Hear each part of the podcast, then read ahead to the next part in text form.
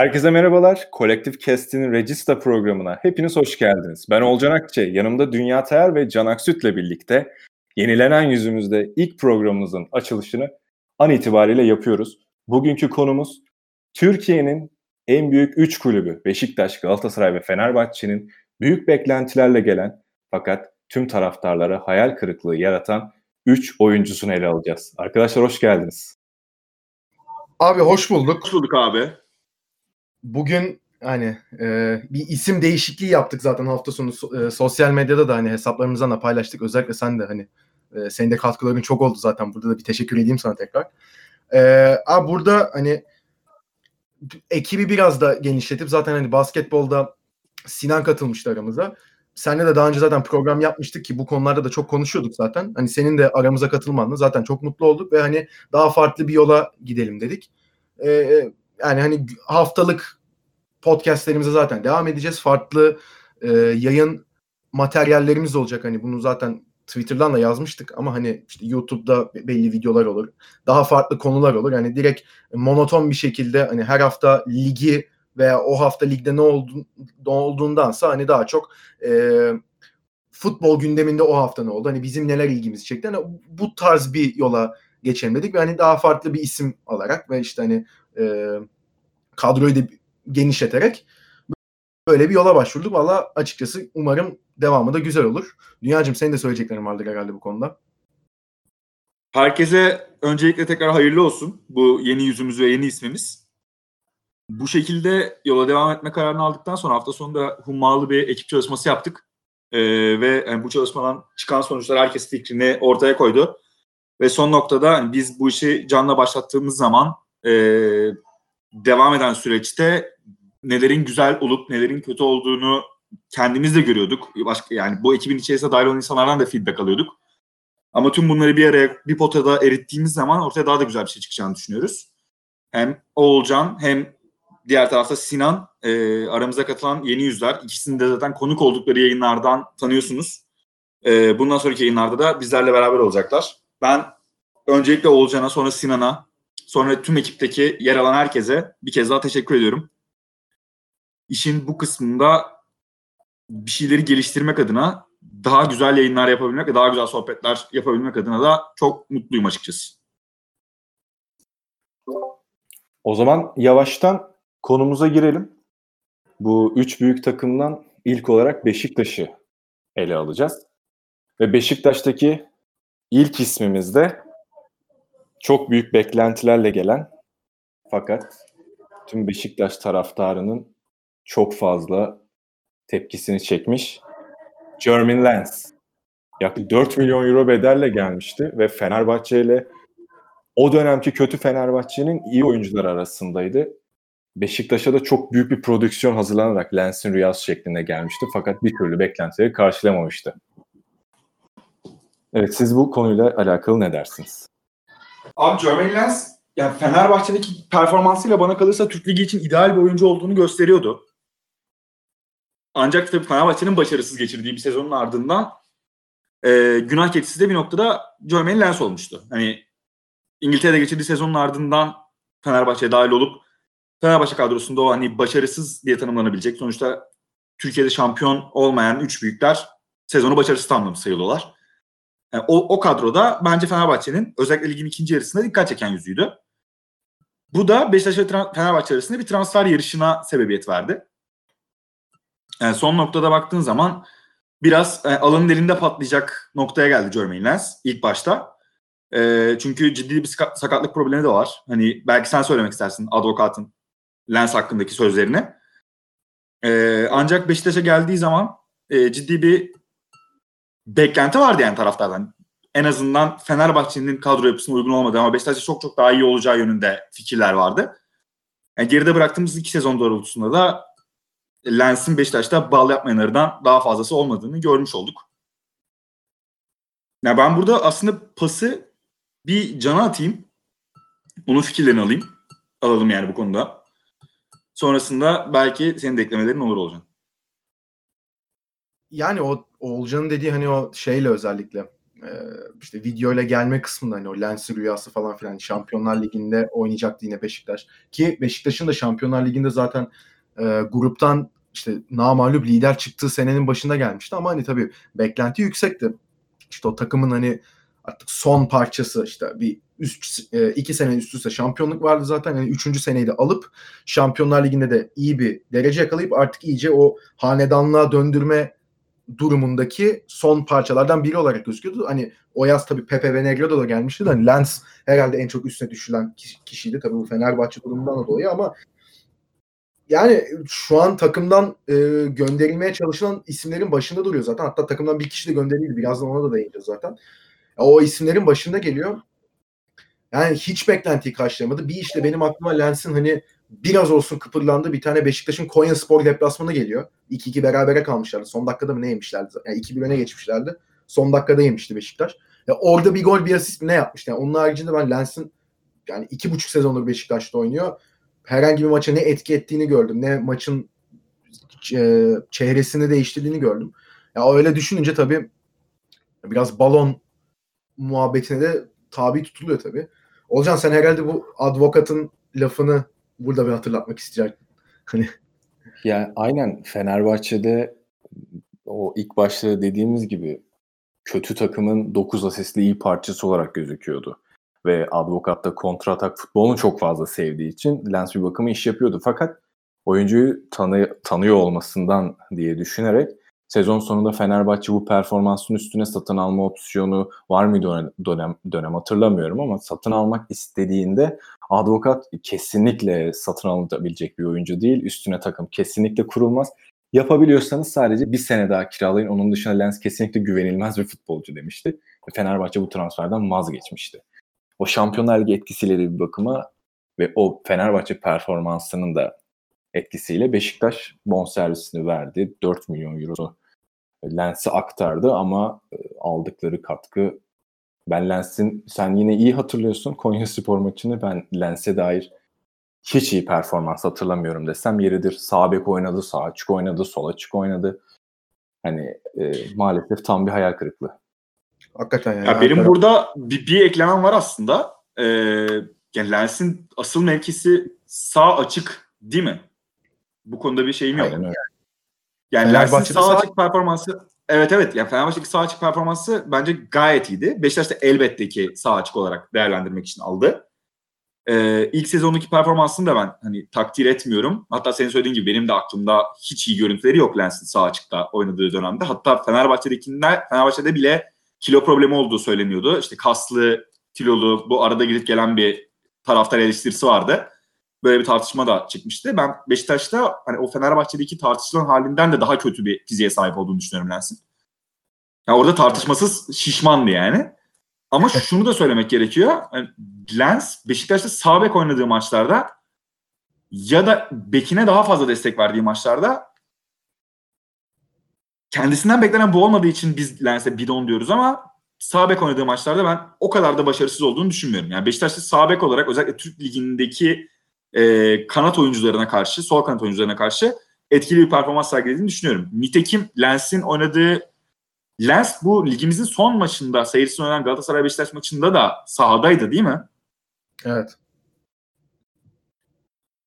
Orada da mesela savunmasına daha fazla destek veriyordu. Ben Tyler Boyd'un oynadığını hatırlıyorum bu arada. Diğer tarafta Enkudu oynadı ama sonrasında oyuna dahil olduktan sonra Lens e, Onyekuru'nun hücum aksiyonlarını et, engellemek konusunda en az Boyd kadar destek verdiğini düşünüyorum. Ya tabii ama işte o hani beklenti olmadığı için hani daha sonuçta atak oynaması beklenen bir takımda hani o beklentiyi bence hani karşılayamadı ama onda zaten en fikiriz. Abi buradan tabii ki tabii ki.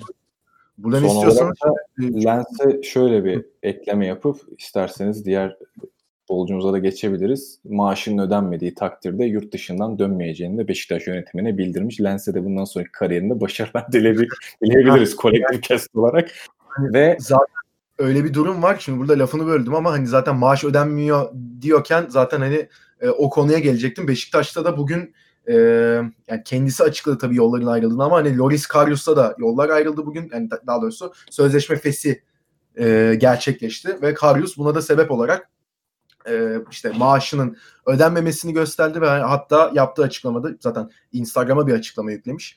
E, hani geçen sene de bu maaş sıkıntıları yaşadığını ama geçen sene de bunun kompanse edildiğini, bu senenin başından itibaren maaşta sıkıntı yaşadığını ama bu artık son birkaç aydır özellikle tabii bu hani virüs krizi geldikten sonra hiç maaşın ödenmediğini ama bunun sezonun başına kadar açıkçası sirayet ettiğini söyledi. E, bu listeyi yaparken tabii hani bizim son anda aklımıza geldi ama hani Karius da açıkçası bu liste yazılabilir. Şimdi e, Olcan sana pası şöyle atacağım. Ya açıkçası e, Karius Beşiktaş'a geldiğinde şöyle üstünde e, çok kötü bir etiket vardı. Beşiktaş'a gelmeden önce çıktığı son resmi maç Şampiyonlar Ligi finaliydi Liverpool'la ve çok hatalı iki gol yemişti. Ve hatta Liverpool işte o yaz Alisson'u aldı. Yaklaşık 75 milyon euro yanlış hatırlamıyorsam bonservisi. Ve hani Alisson onları bir üst seviyeye çıkardı. Yani Şampiyonlar Ligi şampiyonluğuna ulaştı Liverpool ve e, Premier Lig'de şampiyon olamadılar ama 97 puanla ikinci oldular. Yani tarihte bir kere olacak bir şey zaten. Şimdi e, yani Karius'un zaten öyle kötü bir açıkçası reputasyonu vardı. Ama işte Beşiktaş'a geldiğinde tamam o maç kötü oynadı ama hani sezonun genelinde açıkçası özellikle de Almanya'dan Liverpool'a transfer olurken sonuçta iyi bir performans göstermişti. Ve Beşiktaş'a geldiğinde de hani o tamam bir sene şampiyon olamadık. Fabri de gitti. Şimdi yerine daha kariyerli biriyle doldurduk ve e, Karius bu eksiği çok rahat bir şekilde kapatacak. Kalede de güven verecek diye çok da üstüne konuşuldu ama Karius'un sürekli e, gündeme gelmesi işte Instagram'dan şu kıza yazdı. Bu kız Karius'a yazdı. Karius ona cevap verdi. Model mi kaleci mi şu mu bu mu hatta Şenol Güneş bile Beşiktaş'la yollarına ayrıldı, ayrıldıktan sonra bir 3-4 ay önce yanlış hatırlamıyorsam bir katıldığı e, röportajda söylemişti. Bazıları da hani kendini manken zannediyor ama işte futbolcu o aslında falan diye. Hani o bile artık e, taş atacak noktaya gelmişti. Ya çok da gol yedi. Hatalı gol yedi. Yani sence o e, Şampiyonlar Ligi'ndeki son o finalde yaptığı hataların etkisiyle mi e, bu sıkıntıları yaşadı yoksa hani be, temelde bir kalecilik sıkıntısı var mıydı Karius'un olacak? Ya şey söylenir ya kalecilik en nankör meslektir futbolun içinde. 100 tane kurtarış yaparsın ama öyle bir tane yersin ki tüm kurtarışların, tüm yaptığı, yaptığın olumlu şeyler boşa gider diye. Aslında Liverpool'un o noktaya kadar gelişinde de Karius hep kaledeydi ve finale çıkana kadar kimsenin de sesi çıkmıyordu ama e, onun daha sonra sebebin hani maç içinde Ramos'un kafasına vurduğu darbe yüzünden maçı böyle 70 dakika falan beyin sarsıntısıyla geçirdiğini falan söylüyorlardı ama orası ayrı bir konu. Yine de Fabri Beşiktaş'ta çok iz bırakmıştı ve Premier Lig'e transfer yaptıktan sonra Karius ismi belki de beklenmedik bir şekilde hani Şampiyonlar Ligi finaline kadar Liverpool gibi bir devi taşımış bir kalecinin hiç neredeyse bir bedel ödenmeden iki sene bir Türk takımına kiralık gelmesi bir bakıma bence aslında sansasyonel yaratmıştı. Hani çok da e, böyle olumsuz bir transfer değildi. Hatta ben Beşiktaş taraftarının ilk başta bundan çok da memnun olduğunu görüyordum. Hepimiz de sosyal medyada görüyorduk. Ama dediğin gibi Türkiye medyası biraz daha e, bu şeyin yolunu açtı. Manken mi? İşte futbolcu mu? Tabii e, değerli e, hanımefendi arkadaşlar DM'den yazmasının şey ekmeğini de yemeye başladılar vesaire derken bir bakıma Karius sağ içinden daha çok sağ dışında konuşmaya başlandı Aynen. ve bunun üstüne kendi yediği hatalı goller eklendi vesaire derken aslında ben hep şeyi dedim ya biraz fazla mı acıması eleştiriliyor ne bileyim Beşiktaş savunmasında hiç mi suç yok falan diye ama özellikle son birkaç dönemi son Tabii. birkaç ayı öyle goller yedi, öyle bir noktaya geldi ki en sonu Sivas maçında Erdoğan'dan yediği e, elinden Abi kaçırdığı bir kick sonrası geçmiş olsun. Tabii aynen öyle. E, bu kadar sorumlu bir tipin siz önüne onu haklı çıkaracak bir sebep koydunuz. Parasını ödemediniz, maaşını vermediniz ve sanki suçlu sizmişsiniz gibi e, üste çıkarak o kötü performansa rağmen bugün itibariyle Beşiktaş'ta tüm bağlarını kopardı şu an Beşiktaş'tan da herhalde bir cevap bekleniyor. Lens'ten sonra Karius'un da yolunun açık olmasını diliyoruz tabii. Aynen öyle. Dünya sen ne düşünüyorsun abi? Hani beklenti sence geldiğinde gereksiz mi yüksekti yoksa hani öyle bir beklenti yaratması normal bir insan mıydı Karius? Ya aslında Karius için söylenmesi gereken her şeyi sizin söylediğinizi düşünüyorum ama şöyle bir eklentim olacak. Ben Karius geldiğinde birebir hatırladığım Beşiktaşlı arkadaşlarımın muhabbetlerini de buraya yansıtıp yansıtmış olayım. Ya ka- evet Fabri Beşiktaş'ta çok iz bıraktı.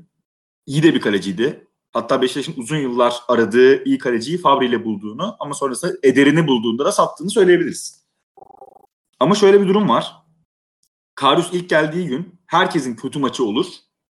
Herkes kötü bir zaman geçirmiş, geçir, geçirebilir. E, Karius'unki de çok büyük şanssızlık eseri Şampiyonlar Ligi finaline denk geldi. Gibi bir düşünce vardı Beşiktaş taraftarında. Hatta herkes de bu düşünce de vardı. Karius'un geçmişte yaptığı hataları bilmeyen insanlar için. Ama şimdi şunu da söylemek gerekiyor. Karius geldikten sonra Beşiktaş taraftarının yani aklından geçen herkes Fabri'nin Lyon maçında yaptığı hatayı bilir. Beşiktaş'a bu stepi at, yani bir step daha yukarı atacak, attıracak bir kaleciye ihtiyaç vardı. Beşiktaş taraftarının gözünde de bence bu düşünce hakimdi. Şimdi baktığımız zaman Karius Liverpool'da bir sezon geçirmiş. Premier Lig'de oynamış. O son sezon için konuşuyorum ve Şampiyonlar Ligi'nde takımı finaline kadar getirmiş. Bir kaleci. Buraya gelirken yaptığı hatalar elbette ki vardır ama her, her oyuncunun yaptığı hatalar vardır. Bu kadar final maçındaki gibi bize maçı kaleci kaybettirdi dedirtecek hatalar değildi bunlar.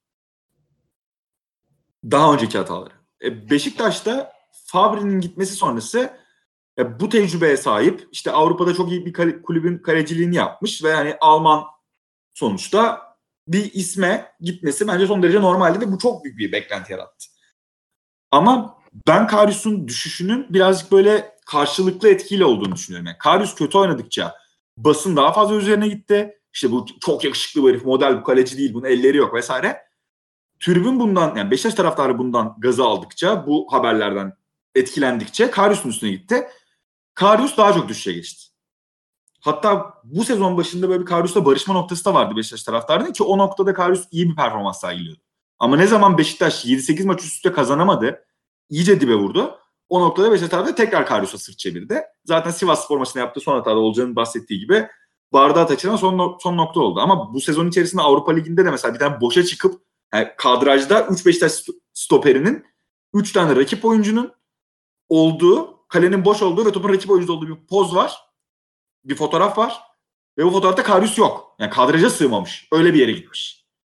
Ya baktığımız zaman böyle hatalar yapan bir kaleci yani bunu sürekli hale getirdiği noktada elbette ki katlanılmaz çekilmez hal alıyor. Ya ben Karius'un Liverpool'da bir sene daha kalacağını düşünmüyorum. Bu arada o transfer konusunda ciddi bir muallak var. Ee, benim hatırladığım kadarıyla iki sezon önce Beşiktaş zorunlu satın alma opsiyonuyla kadrosuna dahil etti Karius'u. Evet. Ben Karius'un maaşının ödenmemesinin de e, bir noktada ya Beşiktaş'ın başını ağrıtabilir. Şöyle ağrıtabilir. Liverpool dönüp ya bu adamın maaşını ödemiyorsunuz da bana ne? Ben 10 milyon euroya anlaşmıştım sizle. Ee, ben bu herifi size satacağım. Ne yaparsanız yapın diyebilir. Karius burada FIFA'ya başvurabilir. Tam sözleşmesini feshetti evet. Ama hani bundan sonra Liverpool'un ya bunun herhangi bir Türk kulübünün başına geldiğini düşünün. Mesela siz Galatasaray üzerinde konuşalım. Mbaye Cagney'i 3 milyon euroya kiraladınız.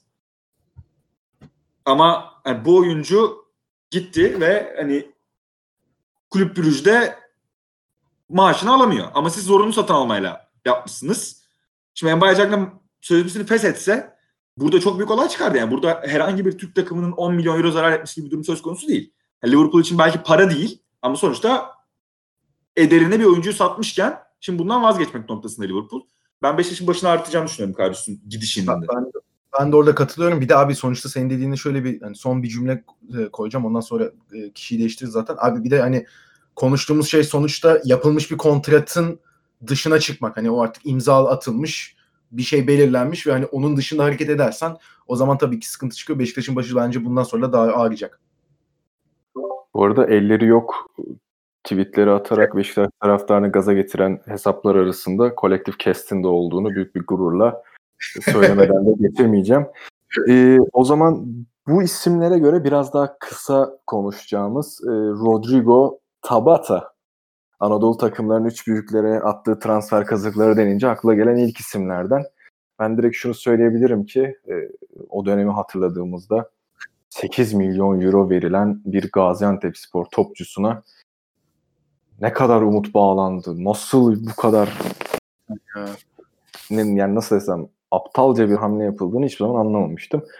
Lakin zaten sağ içinde de hiçbir zaman yanıltmadı Tabata ve Beşiktaş tarihinde Beşiktaş taraftarına bile sorduğunda en büyük kazık diye hemen mutlaka ilk üç içerisinde söylenecek bir numaralı isim belki de. İlk akla gelecek isim. Abi yani ben kesinlikle katılıyorum. Bir de şimdi hani Gaziantep istatistiği hani 27 maç 12 gol. Hani Gaziantep Spor da hani bayağı da açıkçası şeydi söyle adını hani star şeyindeydi Gaziantep Spor'la ama hani yani 8 milyon euro tabii o eder mi etmez mi o başka bir tartışma da yani bir anda tabii hani Anadolu kulübünde bu kadar parlamış birinin bir anda böyle bir paraya gitmesi hatta yani açıkçası düşündüğüm zaman da Mehmet Topuz'la beraber herhalde Tabata ilk transferlerdendir. Bu e, hani Anadolu takımlarından böyle bonservislerle oyuncu alma furyasının başlangıcı diyebileceğimiz isimlerden biri Tabata. Ya Beşiktaş'ta hani 30 maçta 3 gol atmış sadece de şimdi hani attığı gol yani istatistik olarak tam çok zayıf zaten de abi saha içinde hiçbir şey göstermemesini geçtim. Hani geldiğinde öyle bir muamele yapılmıştı ki hakikaten işte bir hatta Alex'in lafı var diye bir haber yapılmıştı. O ne kadar doğru bir haberdir bilmiyorum. Belki Alex'e sorulduğu için de hani Alex efendi bir adam olduğu için muhtemelen kötü bir şey dememiştir de hani Beşiktaş alabileceği en iyi on numaralardan birini aldı. Tarzı bir lafı vardı onun yanlış hatırlamıyorsam da yani dal geçmiş abi. Abi hani dal işte ben Alex efendi bir adam olduğu için çok dalga geçtiğini düşünmüyorum. Hani kırmamak için hani madem böyle bir soru gelmiş ben de cevaplayayım deyip herhalde cevaplamıştır. Çünkü abi hani sağ içinde hakikaten ya başı kesik tavuk gibi koşturuyordu Tabata benim hatırladığım kadarıyla ve hani ne yapacağını bilmeyen hani şey olur ya böyle bir atıyorum işte 5-0 önde olan bir büyük takım işte son 15 dakika 17-18 yaşındaki işte altyapı oyuncusunu sokar sahaya. O da böyle bir heyecanlanır. İşte 3-4 kere pas hatası yapar. Sonra ama bir tribün onu destekler. Ondan sonra gaz alır. En azından maç sonuna kadar idare eder. Sonra hani bir şey olursa zaten oynamaya devam eder hani ileriki maçlarda. Ya ama o Tabata öyle bir durumdaydı ki hani geldi. Baştan itibaren öyleydi. Gidene kadar da öyle kaldı. Hiçbir şey de katmadı Beşiktaş'a. Yani gerçekten çok ilginç bir transferdi. Bir de yani şeyin üstüne gelmişti. Bu Beşiktaş'ın Mustafa Denizli ile şampiyonluğun üstüne gelmişti. O işte şampiyon kadroya bir de Tabata katıldı falan moduna çok girmişti taraftar ama hani hakikaten bu hem beklenti karşılamama hem de bu transfer kazı olarak bence hani Beşiktaş taraflarında e, yani ilk üçü geçtim herhalde bir numaraya koyabileceği isim Tabata'dır ya. Dünya sen ne dersin Tabata ile ilgili? Ya büyük takım beklentisini karşılamayan, Anadolu kulüplerinden büyük takıma transfer olup bu beklentiyi karşılamayan birçok oyuncu sayabiliriz. Yani Tabata da bunların başında geliyor. Ama hani burada biraz hani verilen paradan öte Beşiktaş taraftarının ve camiasının Tabata'dan beklentisi bana kalırsa çok daha üst düzeydeydi. Ve hani bunun Tabata üzerinde bir baskı yarattığı da söylenebilir. Yani Tabata'nın gittikten sonra yıllar sonra yaptığı bir açıklamada şöyle bir cümlesi var. Ya ben yani Gaziantep Spor Başkanı bana geldi. Beşiktaş seni istiyor dedi. Git görüş demiş ve Tabata hani İstanbul'a geliyor. Yıldırım Demirören'le oturup konuşuyor o zamanki Beşiktaş Başkanı. Bir iki, iki buçuk milyon euro istemiş. Tabata Yıldırım Demirören demiş ki o kadar paramız yok bir buçuk milyon euro verebilirim. Tabata da peki o zaman demiş. Ha, iki gün sonra diyor ben, ben teklifi kabul ettim. Ama 8 milyon euroya transferin tamamen haberim yoktu. Sonrasında öyle bir baskı oluştu ki üstümden 8 milyon euro ben almadım diyor yani. Bana o kadar para verilmezdi ben vermezdim gibi bir açıklaması var yani. Ya şimdi biraz orada beklenti verilen paradan dolayı artıyor. Bu bence 2-2 daha 4. Ama hani Tabata'nın da yani evet. O zaman bu arada Alex'in Alex hakkında söylediği şey e, Can'ın şöyle e, Alex'le Tabata çok yakın arkadaşmış. Yani bunu uzun yıllardır bir arada sürdürmüşler. İşte, Türkiye'den önce bile tanıştıkları varmış. Evet. O yüzden bence öyle... Alex orada bir kibar olmaya çalışmış yani. Yani. o zaman Beşiktaş'ı noktalıyoruz. Ee, ve Galatasaray'a geçiyoruz. Galatasaray'ın Galatasaray'ın e, ilk olarak değerlendireceğimiz ismi Almanya'da harika bir hikaye yaratan Wolfsburg takımının en önemli iki oyuncusundan biri. Birini hatırlarsınız Grafite. Diğeri de hemen arkasında Grafite'nin yıldızlaşmasını sağlayan Misimovic. bir rivayete göre antrenmanda sakız çiğnediği için Hacı kendisini şutlamış Galatasaray'dan ama bilmiyorum yine de e, toparlamak gerekirse yani Wolfsburg'u Bundesliga'da Bayern Münih o, o dönemin Dortmund'u gibi devlerin arasında şampiyon yapmış e, bir oyuncunun Galatasaray'da bu kadar başarısız olması. Yani siz daha iyi hatırlarsanız yarım dönem bile neredeyse e, top oynamadı. Tabii canım. O yüzden çok büyük hayal kırıklığı listesinin başında değerlendir değerlendireceğimiz isim Misimovic. Abi yani şimdi bir de şey de hani o senin dediğin hani tamam Wolfsburg'un en önemli parçalarından biri olarak geldi. Şampiyon takımın en önemli hatta işte orada 3 parçasından biri işte sen Grafite'yi saydın. Ken Mismovic vardı. Bir de tabii Edin Dzeko vardı.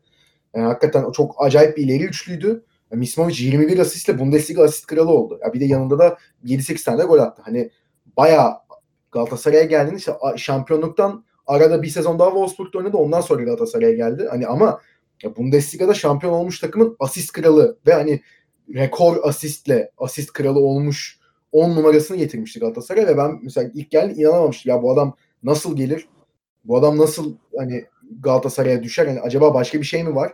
Ama inanılmaz transfer. Yani bayağı açıkçası e, gaza getiren bir transferli ama yani düz koşu yapmak haricinde ben açıkçası Galatasaray'da herhangi bir şey yaptığını hatırlamıyorum. Ya bir tane penaltı golü vardı. Ali Sami Yen'de bir tane 1-0 Galatasaray'ın kazandığı Gaziantep Spor yanlış hatırlamıyorsam bir penaltıdan gol atmıştı. Ya onun haricinde asist yok, gol yok, düz koşu var.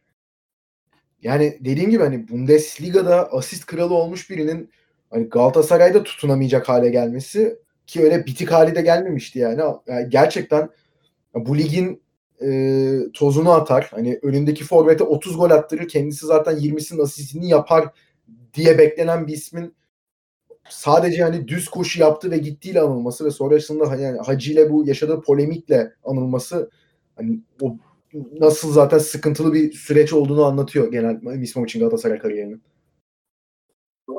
Bu arada bonservisini de araya ben ekleyeyim. Ondan sonra dünya devam etsin. O dönem Galatasaray 8,5 milyon euro verdi Misimovic'i. Tabii tabii. Bayağı yüklü bir bonservis. Tabii. Doğru. Dünyacım söz sende. Misimovic anılarını merakla bekliyoruz. Ya Misimovic ilk geldiğinde ya, NTV Spor vardı o zaman böyle gece nöbeti tutardı Galatasaray taraftarı. Hatta o zaman daha da böyle bir transfer meraklısıydık o transfer sezonunda da açıkçası çok sansasyonel bir transfer yapmamıştı Galatasaray. Ben Mismovic'i gördüğüm zaman hani herkesin aklına geleceği gibi o Wolfsburg üçlüsünün en nadide en önemli parçalarından biri de ve hani ya bu adamı aldık ama o yani çocuk aklımla bile ya bu adamı aldık ama bu adam sakat olmasın gibi bir düşünceye kapılmıştım. Yani gerçekten de benim gözümde çok büyük bir oyuncuydu. Yani bir yandan böyle bir o zamanın dünya tarihini hatırladığım zaman böyle dönüp şey diyorum yani hani millet Hacı'yı arar. Ben Hacı'yı çok küçüktüm yani Galatasaray'da oynadığı dönemde. O yüzden hani eski videolarını, eski maçlarını seyretsem bile hani ben Galatasaray'da bir Hacı aramadım hiçbir zaman. Ama benim Galatasaray aradığım ilk oyuncu Lincoln'du. Yani Misimovic de bundan iki sonraki gelen oyuncu. Ve yani orada bir ciddi Lincoln beklentim vardı benim. Özellikle Lincoln'un gidişi sonrası hani Lincoln Schalke'den gelmişti. Misimovic işte Wolfsburg'dan geldi böyle bir analoji de kurmuştum o iki oyuncu arasında. Hani dedim işte o Lincoln bu kadar başarılıysa Misimovic çok çok daha başarılı olabilir. Neden olmasın vesaire. Lincoln çok disiplinsizdi. İşte bu adam boş, boşnak. Bu adam çok daha iyi olabilir vesaire ama hani uzaktan şut diye bir özellik yok. Çalım yeteneği yok. Ara pas noktasında ya tamam etrafındaki takım da çok iyi bir takım değil yani Misimovic'in. Bunu da söylemek gerekiyor. Bu, bu %100 2-2 daha 4 ama yani, pas atmıyordu ya. Atamıyordu yani. Evet evet. Yani, bize böyle bir yani, bir şey göstermesi gerekiyordu. Hani Şimdi örnek aradım bir anda anlık bulamadım ama şunu da söylemek gerekiyor. Yani çok kötü takımlarda parlayan oyuncular vardır. Hani adam şunu söyleyebilir, şu, söyle, şunu söyletir izleyene. Ya bu adam çok iyi, bu adamda bir kumaş var ama etrafındaki o kadar kötü ki e kendini gösteremiyor. %20'sini, %30'unu, %40'ını verebiliyor. Yani Misimovic %80'ini 90'ını vermeye çalışıyordu. Görüyordum onu sahada. Ama maalesef karşılığını vermiyordu diyebiliriz. Abi Misimovic'e giriş yaparken yani doğrusu şu an kapatırken ben Edin Dzeko'dan özür diliyorum huzurlarınızda. Çünkü ben Dzeko'yu unutmuşum. Sanki sadece o Wolfsburg'da grafite ve Misimovic varmış gibi davrandım. Dzeko'dan tekrardan özür diliyorum. İkinci ismimiz bilirsiniz Kayseri Spor'un meşhurdur üç büyüklere e, gönderdiği oyuncular. Süleyman hemen, Uğur. Hemen bir şeyden saydığımızda Gökhan Ünal'ı, Serdar Kesimal, Mehmet Topuz falan derken Galatasaray'da nasibini alan takımlardan. Yine bir maliyetle gireyim ben. Kendisi tam tamına 8.6 milyon euroya Galatasaray'a geldi. O da e, Nordin Amrabat. Ya, abi yani o transfer bir de abi yani Amrabat hakkında çok bir şey demeyeceğim. Bak onun da sadece böyle hep işte bir tane maçı olan isimler resmen. Bak Lens'te örnek verdik. işte Arius'ta şunda bunda. Abi Amrabat'ın da yani bir 2013-2014 sezon başı İtalya'da işte şey Napoli ile Galatasaray'da hazırlık maçı yaptı. İnanılmaz oynamıştı.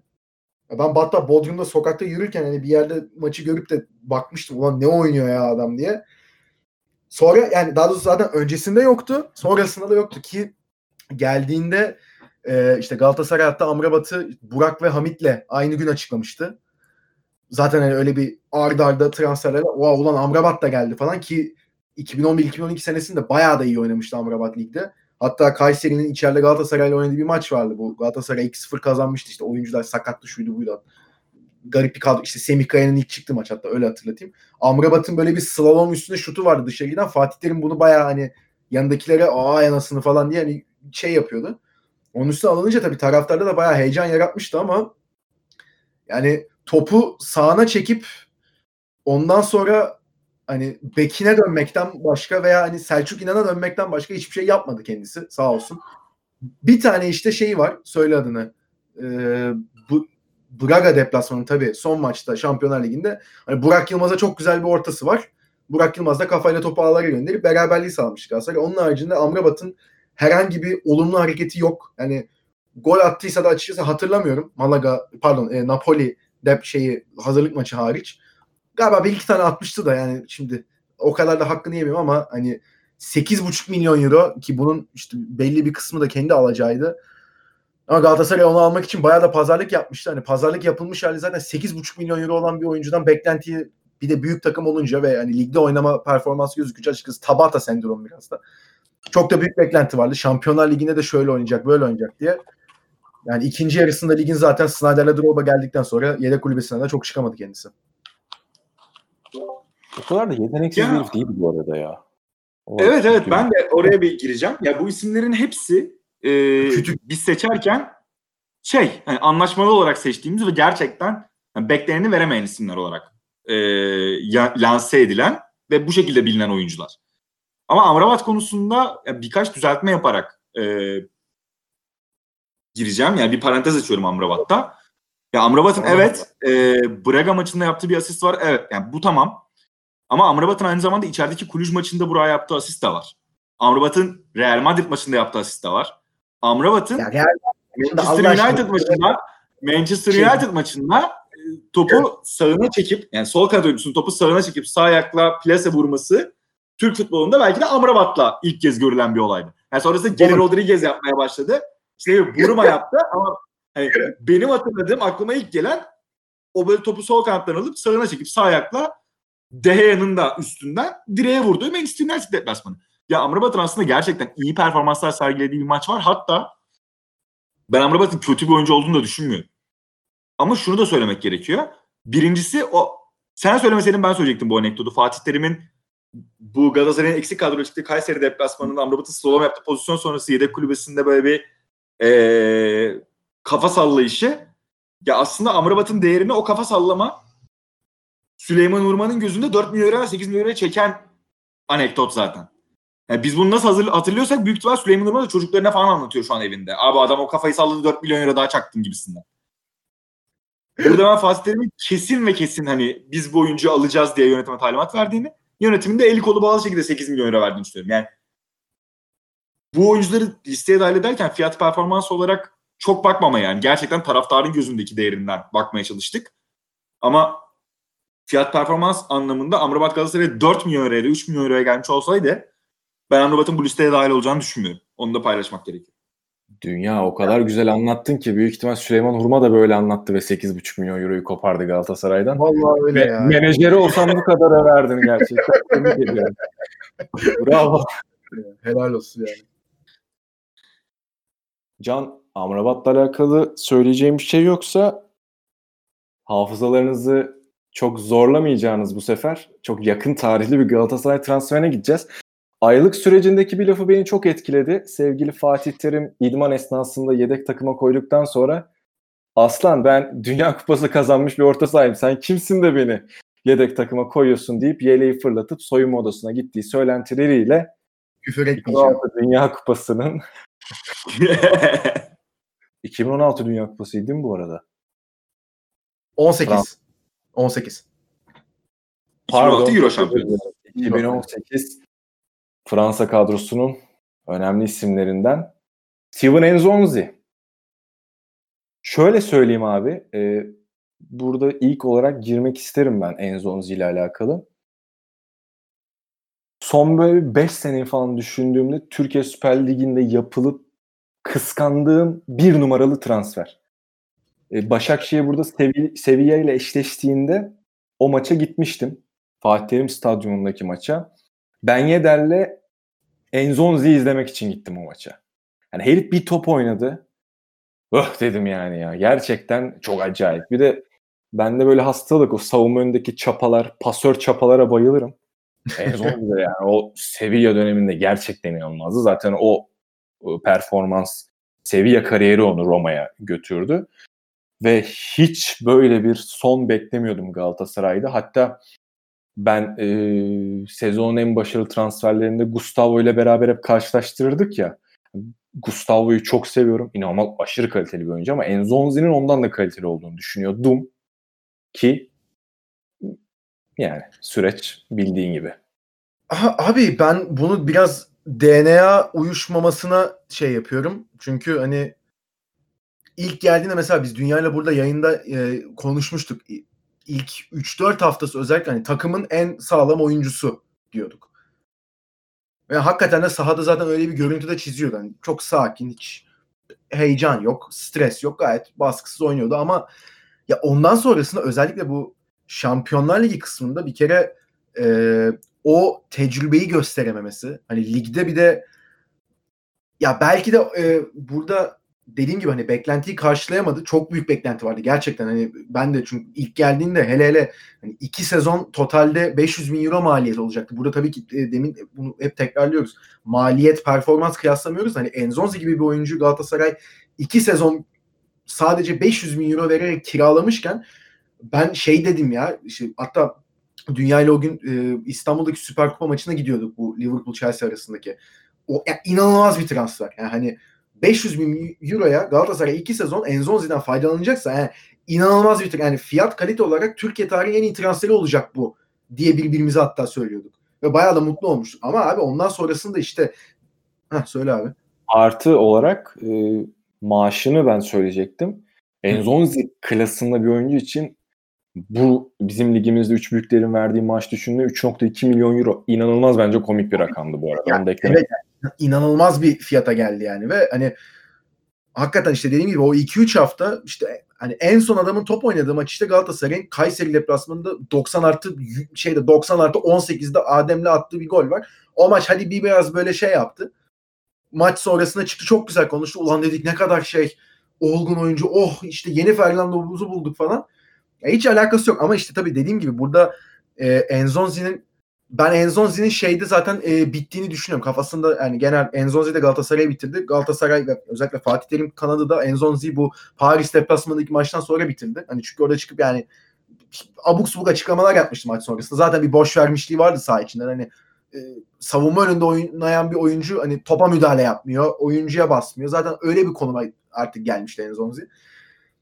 Ve tabii sonrasında antrenmanda yaşananlar kadro dışı kalması falan filan da yani adamın hani öyle bir beklenti vardı ki ama işte dediğim gibi DNA uyuşmaması kısmı da var burada.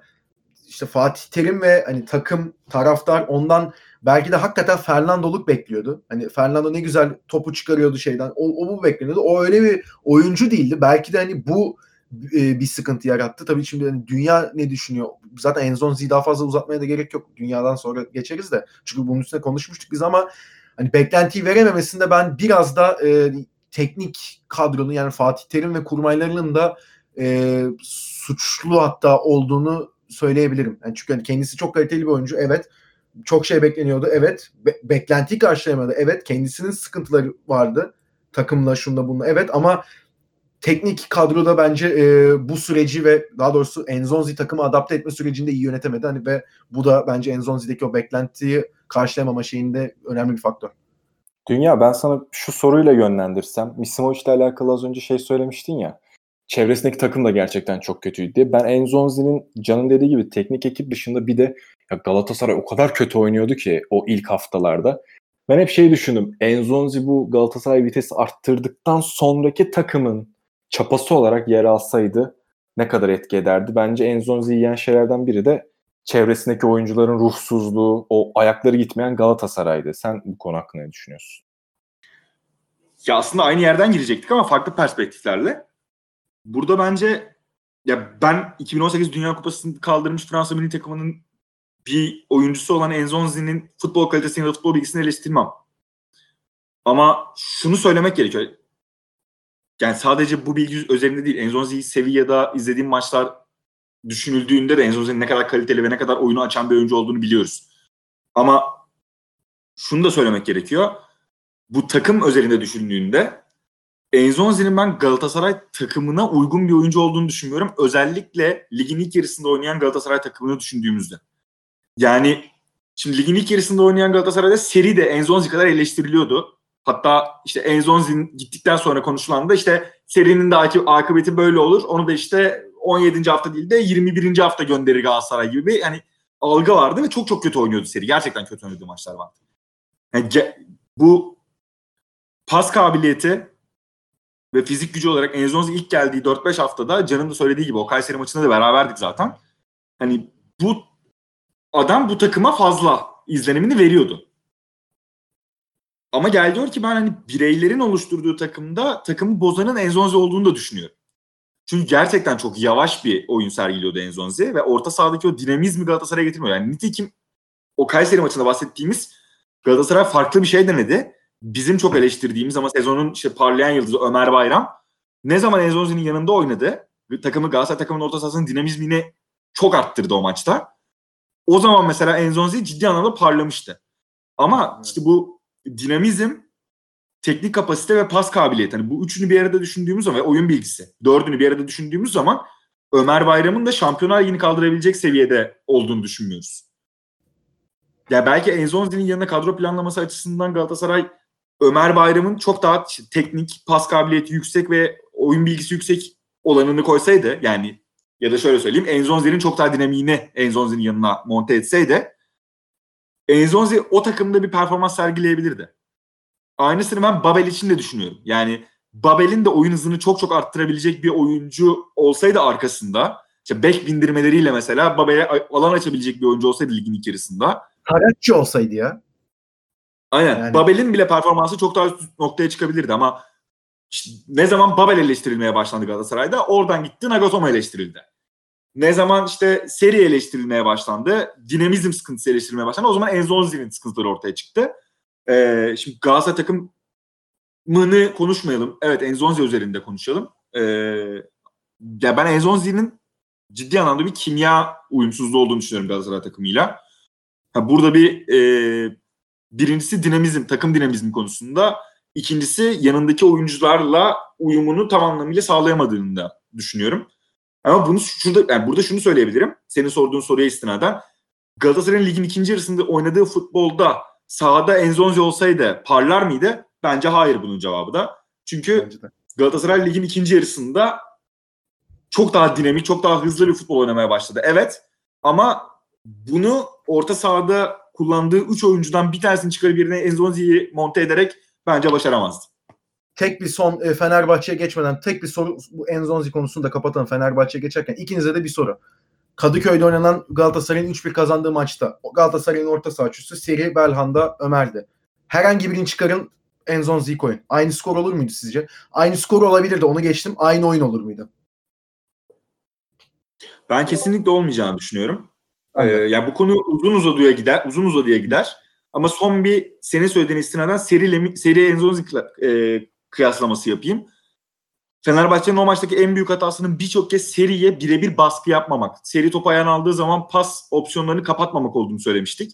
Burada ben Enzonzi'nin baskı yese bile seriden daha iyi topu çıkardığını ama geri kalan tüm alanlarda da Fenerbahçe maçında ihtiyacı olan Galatasaray takımının tüm alanlarda da serinin en son üstünlük sağlayacağını düşünüyorum. Aynen öyle. Ben ben bu konuda sizde bayağı zıttım ama zaten bu programı da bunun için yapıyoruz. Zıtlaşmak ve karşılıklı görüşlerimizi çarpıştırmak için. Evet benim için en civcivli bölüme geldik. İzninizle Fenerbahçe gerçekten Türkiye futbol tarihinin en çok kazık yiyen takımlarında başı çekiyor Fenerbahçe.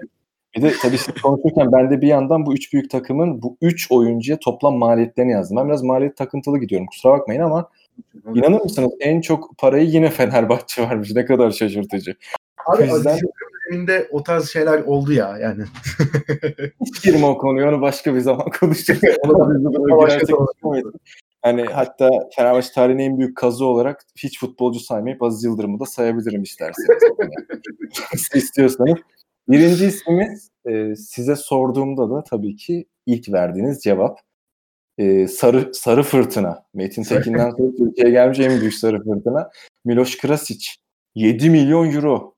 Abi Aykut burada Kocaman, lafını Yıldırım, Ha, bitir de sen. Bitir de Aziz şey. Yıldırım ofisinin kapısında yattı Krasić'i getirmek için Aykut Kocaman Bey. Ben bir şey bir- son bir şey sorabilir miyim? Bu yani Krasic ile ilgili hatta ilk sorum tabii ki de yani. Evet. Vodkalar dahil mi 7 milyon hariç mi? Abi onu bilmiyoruz biliyor musun? Büyük ihtimal ama onun parası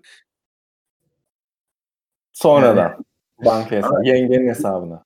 Aa bak ben sana burada şöyle hani senin değerlendirmeni isteyeceğim çünkü Krasic'i. Ee, Abi senin mesela şeyde sonuçta e, Aykut Kocaman istediğinden esas iki sene sonrasında geldi de tabii ilk istediğinde alınmaya çalışsa zaten herhalde 16-17 milyon eurodan aşağı zaten gelmezdi ki o sırada çünkü gözde biriydi. Juventus'a yeni transfer olmuştu falan filan zaten popülerdi. Ama yine de size geldiğinde mesela hani taraftar yine aynı heyecanla mı bekliyordu? Hani ilk geldiğinde yine aynı sükseyi yaratmış mıydı isim? Abi bekliyordu. Yani ne olursa olsun Krasic çünkü e, kafalarda olan hep şey vardı ya. Çok enteresan. Hani tamam Juventus vesaire ama CSKA Moskova'da oynarken Şükrü Saraçoğlu'nda bir performansı vardı. Hani insanlar onu hiç unutmamıştı. O günden itibaren bırakmıştı aslında ve CSKA döneminde de Fenerbahçe çok fazla istemişti Krasic'i. Ama bir fırsat olunca gelmesi nasip oldu diyelim ve bence yine de heyecan duyuldu. En azından ben çok heyecan duymuştum. Yani kim sevmez abi böyle hızlı topla beraber uçan kanatları. Kim gelir yani dünyanın en yeteneksiz oyuncusu olduğunu bil ama şu fuleli denen oyuncu tipi var ya hızlı ayağı almayabilir hiç önemli değil. Kopsun gitsin. Krasic oyuncuların başında geliyordu ama yani sen bana değerlendir diyorsun Krasic'i benim Krasic'i değerlendirebileceğim hiçbir şey yok. Gerçekten hiçbir şey yok. ya? Ya bir vallahi bir tane seyircisiz oynanan bir Türkiye Kupası maçında oynadığını hatırlıyorum ve gol atmıştı bir tane sanırım. Ondan net hatırlamıyorum yani. Uzun Ve- sürede kaldı değil mi o ya? 3-4 sezon falan kaldı galiba. Tabii canım. Ya bizim aldı. şimdi ben laf sokuyordum en başında. En büyük kazıklarımız meşhurdur diye. Bir de bizim ikinci, üçüncü şansları vermelerimiz meşhurdur. Ay Krasic de, Krasic de bunlardan gayet faydalanan adamlardan biri.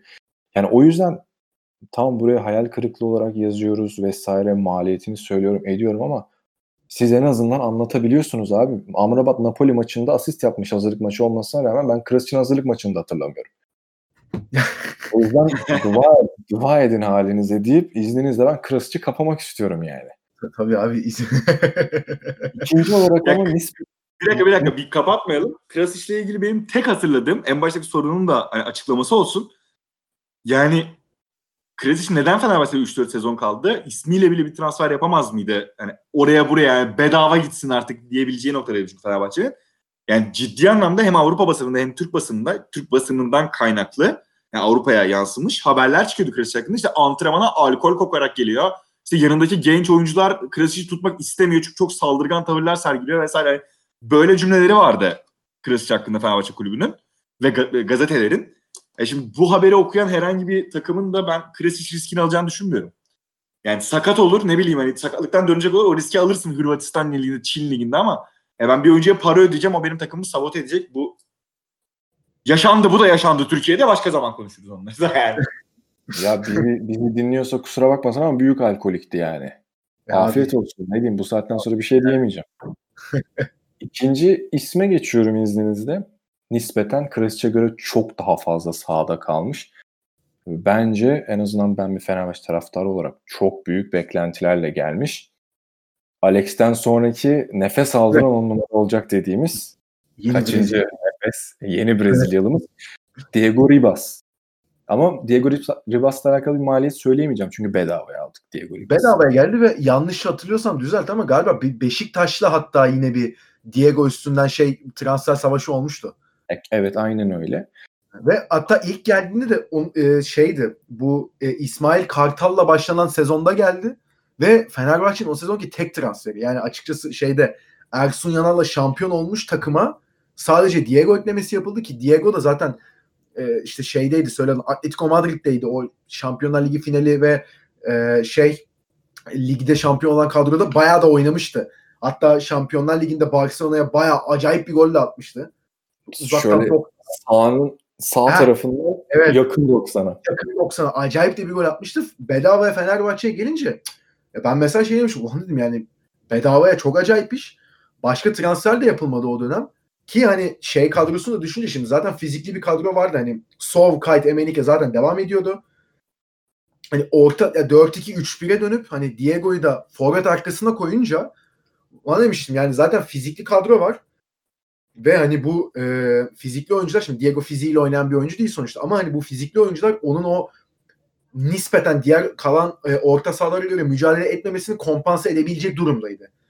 Ama işte onun için Diego'nun nasıl diyeyim oyunu kurması, işte yanındaki Sov'u, Emenike'yi, Kayt'ı oynatması, ne bileyim pas istasyonu olması falan gerekiyordu ama şimdi ya bekle iki sezon kaldı zaten Fenerbahçe'de. Hani o birazdan da geleceğiz işte o Vitor Pereira'lı dönemde de vardı ama ya bir tane Galatasaray zaten Galatasaray gol atmaya Fenerbahçe tarihte var mı bilmiyorum. Çok Aslında bir kaldırım bile attı be kardeşim. Ali, ilk golü attı Fener şey Galatasaray o ayrı bir de Türk Telekom dağıttı o ayrı da yani Galatasaray golü hariç Diego'nun Fenerbahçe'de konuşulabilecek bir hareketi var mıydı?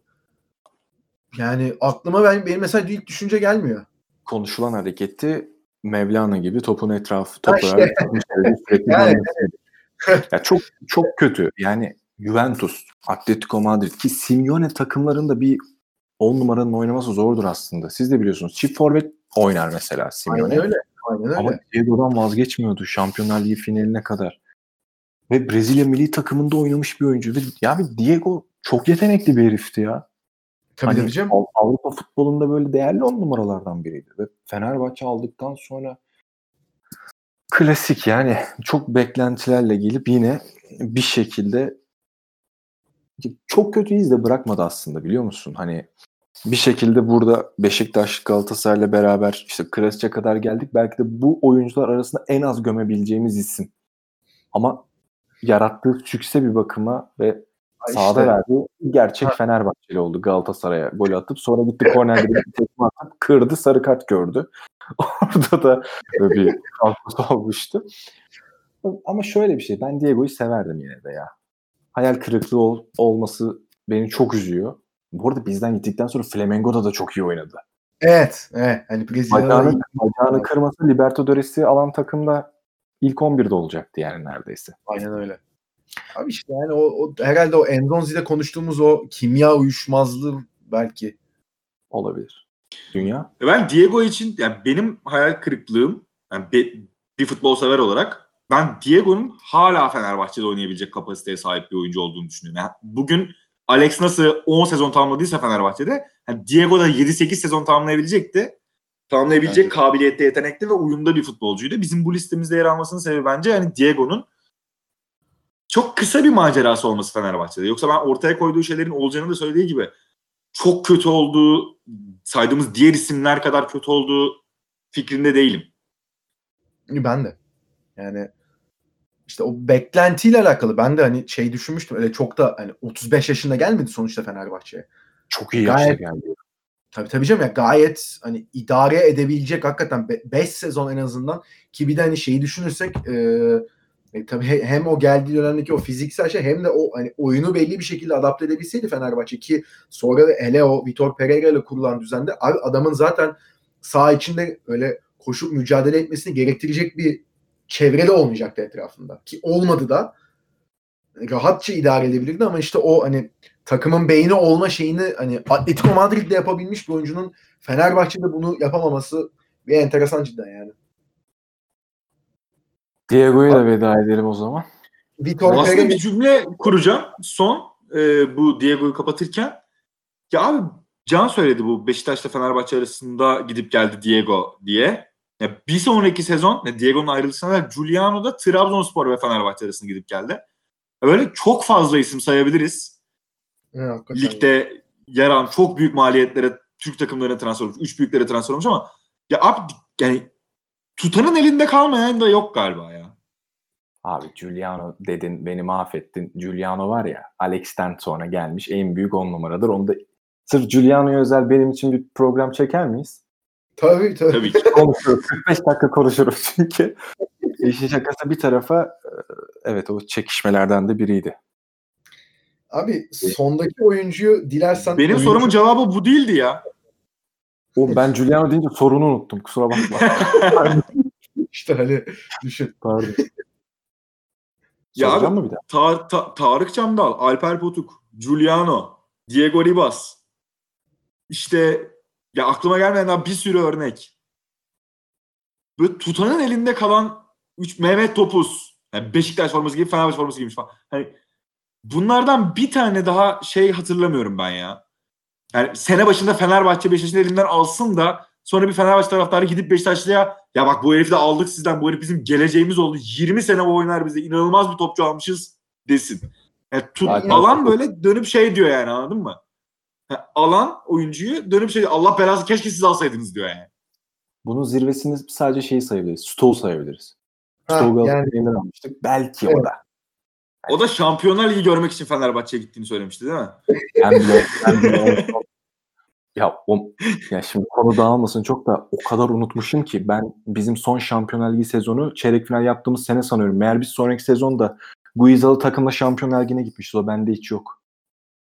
O kadar uzun Vallahi zaman. bende de yok ne yalan söyleyeyim. En son David'in golünü hatırlıyorum. 2008-2009 Porto deplasmanı Guiza Aragones'le beraber. Ya işte hiçbiriniz yani. hatırlamıyorsunuz değil mi?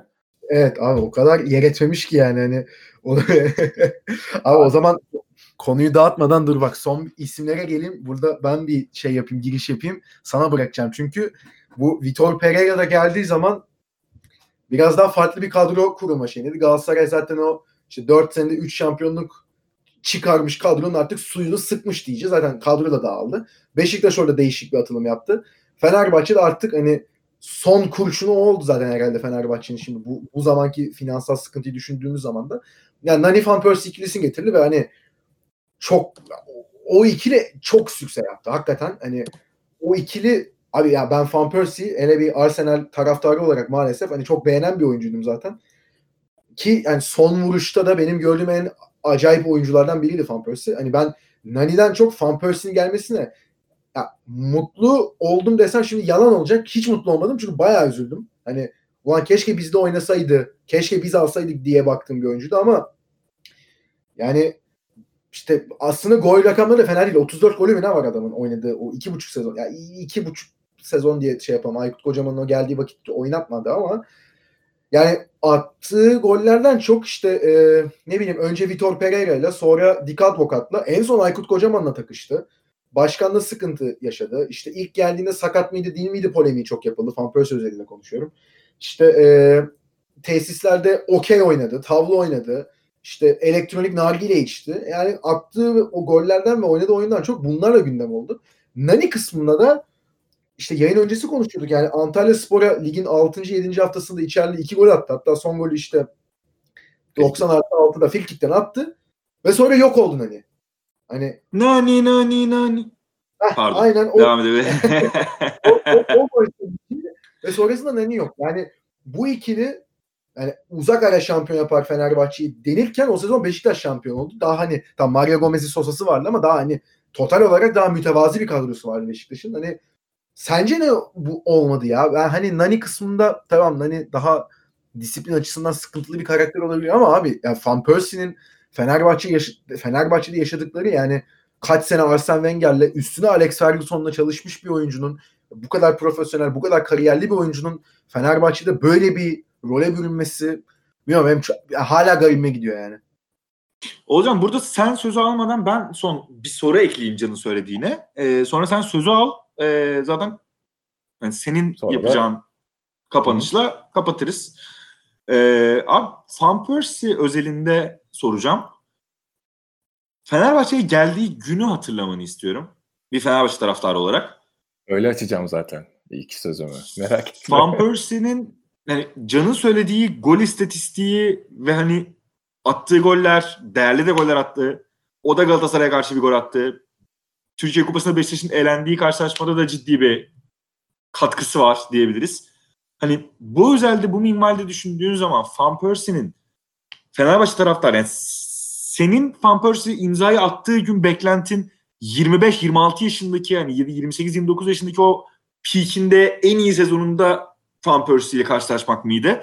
Bu yüzden mi hayal kırıklığı olarak değerlendiriyoruz Van Persie'yi? Fenerbahçe taraftarı bu yüzden mi hayal kırıklığı olarak değerlendiriyor? Yoksa hani ya tamam artık emekliliğine gelmiş. Çok da iyi değil. Bir sakatlık da atlatmış. Hani bu adamın bize verebilecekleri zaten Türk Ligi'nde bunu ölüsü iş yapar noktasında hani ölüsü iş yapsın bari diye alınmış bir transfer miydi? Böyleyse bunun üzerine neden hayal kırıklığı yarattı? Bir, saydığın ilki. Ben ee, o ilk sorundan gireyim. O klasik şeyi hatırlıyorsunuz değil mi? O kare gözünüzde Fenerbahçe TV'de Van Persie havalimanına indiğinde altta son dakika olarak Fenerbahçe Luis Nani ile sözleşme imzaladı. Sözleşme için anlaştı diye bir haber geçmişti. Benim Türk tarihinde gördüğüm en sans- sansasyonel transfer açıklama şekliydi o. Yani Atay'ı hepimiz tanıyoruz. Hepimizin ortak arkadaşı. Biz bir dönem o Arsenal, son Arsenal sezonu ilk United dönemi dünyanın en iyi forveti kim abi diye konuştuğumuzda direkt tak Van Persie. Evet diye konuştuğumuz bir adamdı. Ve bu adamın Fenerbahçe'ye gelme ihtimali bile ya isterse bir ayağı olmasın benim için hiç önemli değildi o dönemde. İnanılmaz bir heyecan yaratmıştı ve ben o peak noktasının bir tık altını Türkiye'de yaratabileceğine inanıyordum. Çünkü yani inanılmaz bir forvetti abi herif. Ve az önce Enzonzi'yi savunmaya çalıştığım ve Misimovic ile ilgili söylediğin şeyin Van Persie'nin bir tarafına da değdiğini düşünüyorum. Abi herif sağ tarafta Volkan Şen'le arkasında Ozan Tufan'la falan oynuyordu. Ozan Tufan, Joseph, Mehmet Topal üçlüsü bir noktadan sonra. Sağda Volkan Şen, sol Nani, ileride Van Persie diye oynuyordu Fenerbahçe. Nani'ye sarılıp böyle bunlar nasıl futbolcu diye ağladığı bir sahne arıyorsun yani değil mi? Yani saydığın zaman. Aynen Aynen öyle ve ben e, YouTube'da var Van Persie topları alabilseydi ne olurdu diye bizi dinleyenler isterse gidip yazabilirler. Van Persie böyle top istiyor takımdan. Boşlara kaçıyor falan. Kimse vermiyor. Bir noktadan sonra baba 5 milyon euro alıyorum yıllık yeter ben artık daha topumu oynamayayım moduna girdi. Pereira ile tartıştı. Ondan sonraki süreçte psikolojisi zaten toparlanamadı. İlk gelişindeki e, sağlık kontrolü olayını biliyorsunuz. Ben Londra'da sağlık kontrolünden geçtim. Burada olmama gerek yok evet. deyip sözleşme imzaladı. Evet. Fenerbahçe ile beraber. Sonra, sonra Aziz Yıldırım Teranio'nun bize kazığı dedi. Kardeşim sen aptal mısın? Abi de bir şey soracağım. Aziz Yıldırım'ın haberi olmadan kulüpte kuş uçabilir mi? Yani. Abi. Böyle bir şey. O, o yani geldiğinde biliyordu da artık yani getirdik yapacak bir şey yok noktasındaydı bence orada. Bir de şey klasik ya Galatasaray başarısını unutturmak için çok acayip yenmişti yani. Peki bu isimlerin sence Enzonzi sendromundaki gibi Enzonzi Fatih Terim tartışmasındaki ben orada çünkü öyle bir olay da olduğunu düşünüyorum. Van Persie'nin bu üç teknik adamla birden tartışmasının altında ya hoca bak bu takım böyle oynamaz. Ben bu takımın forvetiysen bana top gelmesi lazım. Yani bunu düzgün kurgulayalım artık deyip hani benim işime mi karışıyorsun gibi bir tartışma olduğunu düşünüyor musun? Yüzde yüz. E, bunu canlı canlı yaşadık. Van Persie, Vitor Pereira 75. dakikada ne sokuyordu? Taktik anlatmaya geldi yanına. Hadi git sen babacığım kulübe dedi. Ondan sonra oyuna girdi. Abi böyle adam getiriyorsan onu da idare edebilecek bir antrenör getir. Bu arada Pereira'ya sallamıyorum. Pereira'yı bu ülkede son savunan adamlardan biri bendim. Hakikaten ha. Size yayın öncesi anlattığım Monaco maçında da başımızdaydı hatırlarsanız. Bunu da ayrı bir anı bölümünde hep beraber zaten konuşuruz. Nani'ye gelince de yani Portekiz'in, United'ın inanılmaz değerli oyuncularından biriydi ve e, böyle kendine bakan bir cinsti hatırlarsanız. Hani hiç böyle yatmasını beklemeyeceğim bir adamdı. Gayet disiplinli bir herifti. Çalışmayı seviyordu. Sağda ağırlığını koyuyordu. Lider özellikliydi. Ama işte bizim formanın suyundan mıdır nedir abi? İşte böyle bir maşallah dediğin iki gün yaşamıyor. o yüzden Nani'de de böyle bir sorun yaşadık. Yani herhalde Fenerbahçe tarihinde hayal kırıklığı dediğinde hangi sezonu üzülüyorsun dendiğinde bu kadar yıldız aldın. Tabii o sezon bir de Keyas'ı bilmem nesi, Fernandau'su, Ozan'ı, Bursa'ya akıttığımız paralar falan da söz konusu. Her zaman şu soruyu soracağız. O kadroyla ve o takımla iki tane Premier Lig'in en iyi oyuncularından sayılabilecek iki tane oyuncusuyla nasıl başarılı olamadık diye her zaman soracağız. E, Van Persie evet yaklaşık 82 maç 41 gol olması lazım performansı. Nani'nin de 8 golü var. Ama konuşmanın başında abi, sen Van Persie'den Giresunspor'a hat-trick yapmasını beklemiyordun yani. Bu arada o da tek başına e, Türkiye Kupası'nda mı ne atmıştı hatırlıyorum. Çok güzel gol atmıştı evet. Evet. Abi o da bir tek başına bir derbi almıştı. Dik Advokat'la sağ olsun. İçeride 2-0 yendiğiniz Galatasaray'ı. Van Persie de yani hani bir en azından Yer, onu yaptı. Yerde yatarken 90'a vurmuştu. Ha. Tabii, o da gerçek bir Fenerbahçe olarak gitti bu ülkeden yani. Evet, evet. Yani son söyleyeceklerimi söyleyecek olursam tabii bu kadar hepsinin maliyetini söyledik. Bunları da söyleyelim bari. Nani Tek 6 tek değil de milyon. bir toplam maliyet söyleyecek misin sonunda? Söyle, en sonunda söyleyeceğim. Nani 6 milyon euro, Robin Van Persie de 6,5 milyon euro. Para Bunlar bonservis değil mi? Bunlar bonservis. Maaşını söylemiyorum. Maaş Van Persie'nin biraz. Aynen öyle. Üzücü. Ama ben yine de ne olursa olsun her zaman söylüyorum. Bu forma altında Van Persie izlediğim için çok mutluyum. Kendisi de zaten giderken bunu söylemişti. Yani Fenerbahçelilerin formasında Van Persie yazıyor. Dedi. Aynen. Millet biraz şey yapmıştı ama hani Son olarak da attığı golleri ara sıra izlerim. Özlüyorum çünkü. Malum forvet sıkıntımız söz konusu. Çok, çok acayip goller atmış.